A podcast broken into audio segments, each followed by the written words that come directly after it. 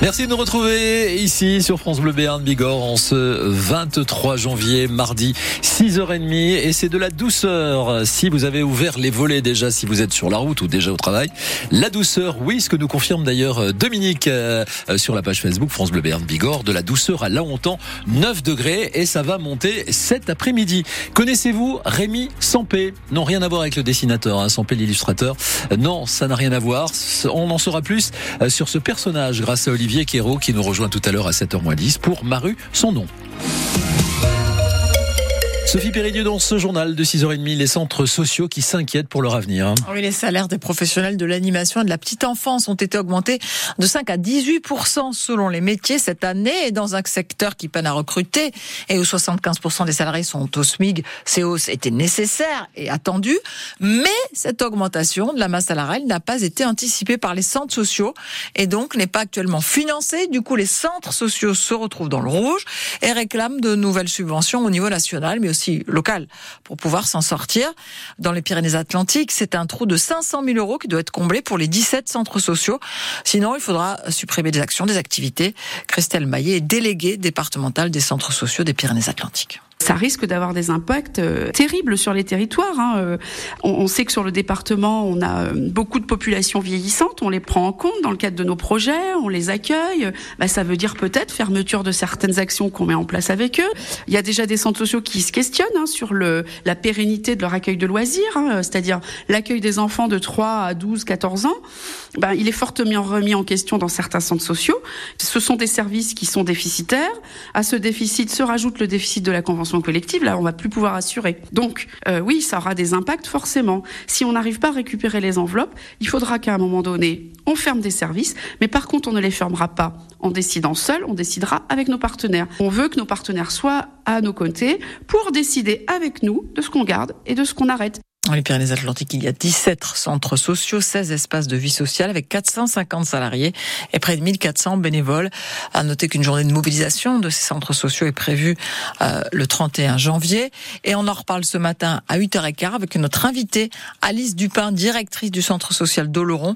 Et avec vous, témoignez si vous fréquentez les centres. Dites-nous s'ils sont précieux selon vous. 05 59 98 09 09.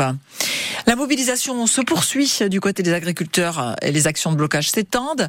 Les bigourdans sont installés sur les ronds-points d'autoroute à Ibos et Séméac. Les Béarnais sont appelés à se retrouver à 11h au péage de Pau-Centre, toujours au niveau de l'autoroute à 64. Ils réclament des décisions concrètes.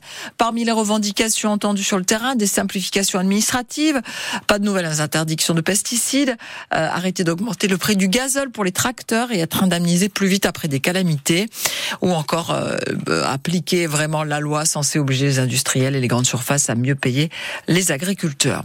L'inflation alimentaire a augmenté de 11,9% sur euh, l'année 2023, beaucoup plus que l'inflation générale euh, qui est autour de 5%. C'est ce que déplore l'association de défense des consommateurs familles rurales.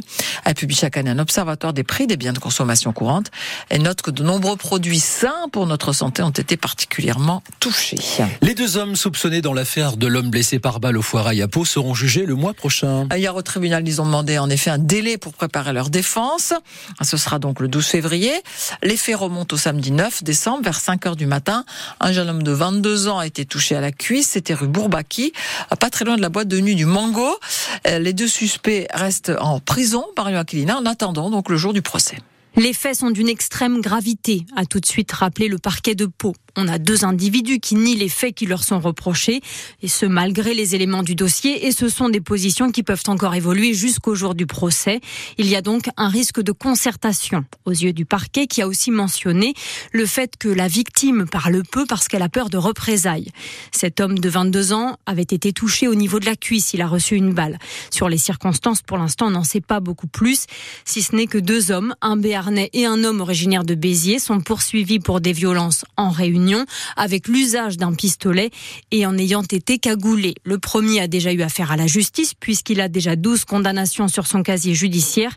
Le second a 4 condamnations. Le tribunal de Pau a estimé qu'il y avait un risque de renouvellement des faits. C'est pour cette raison que les deux suspects sont maintenus en détention provisoire. Et la, la, préfecture avait décidé de fermer administrativement la boîte de nuit, hein, le Mango, pour un mois, suite à une autre affaire de violence début décembre. Un jeune a passé trois semaines dans le coma après avoir été agressé. Vous retrouvez tous les détails sur francebleu.fr. Euh, le tribunal de Pau qui a également condamné deux hommes à des peines de deux ans et deux ans et demi de prison pour une affaire de vol de métaux. Une dizaine de cambriolages entre 2022 et 2023 en Béarn au Pays Basque, des vols de cuivre dans les entreprises, mais aussi de deux grues pour un préjudice total de 200 000 euros. Ils avaient été arrêtés à Lons l'Escar en octobre dernier. Vers une nouvelle polémique, Amélie Oudéa Castera. Après Stanislas et le contournement de Parcoursup dont a bénéficié son fils, la ministre est cette fois mise en cause dans le rapport d'une commission d'enquête parlementaire sur les fédérations sportives françaises. En cause son salaire à la tête du tennis français et des imprécisions lors de ses auditions. Le POFC face à un des plus grands noms du foot français ce soir. Les footballeurs palois reçoivent la S Saint-Etienne. Cela devrait se jouer d'ailleurs à guichet fermé. Les Béarnais sont cinquième de Ligue 2, les Verts sont mais deux points séparent seulement les deux équipes, même pas l'équivalent d'une victoire. Le Pau FC reste sur une défaite, ramenée de Rodez, la première en championnat depuis presque trois mois. L'objectif est donc euh, très simple, hein, Damien Cossioso, se relancer. Oui, pour euh, des Palois au rythme de croisière qui sait, c'est vrai, nettement ralenti entre cette défaite ramenée de Rodez, vous l'avez dit, et celle juste avant ça en Coupe de France contre Nantes. Pas encore de victoire en 2024 indigne, serait-on tenté de dire, pour une équipe qui a cartonné sur les premiers mois du championnat.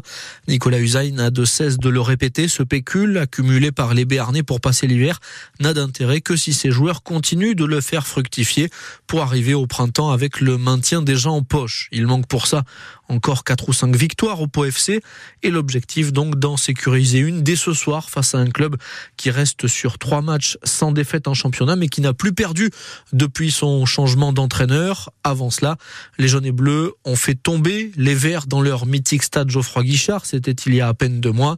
2-1 avec un but venu d'ailleurs signé Cécile Almeida. De quoi forcément leur donner à nouveau des idées. Et cette fois à domicile. Pour FC Saint-Etienne à 20h45, euh, donc à vivre euh, sur France Bleu Béarn Bigorre en intégralité. Et on en reparle dans 100% sport euh, dans quelques instants, tout comme du tournoi de tennis des petits as de Tarbes. La station de ski de Gavarnie-Gèdre, elle a été obligée à nouveau de fermer son son domaine skiable faute de neige. La station avait déjà été contrainte à la fermeture à la fin du mois de décembre, presque deux semaines. Donc plus assez de neige et il fait bien trop doux. Mais elle va rouvrir hein, quand ça ira mieux, bien sûr.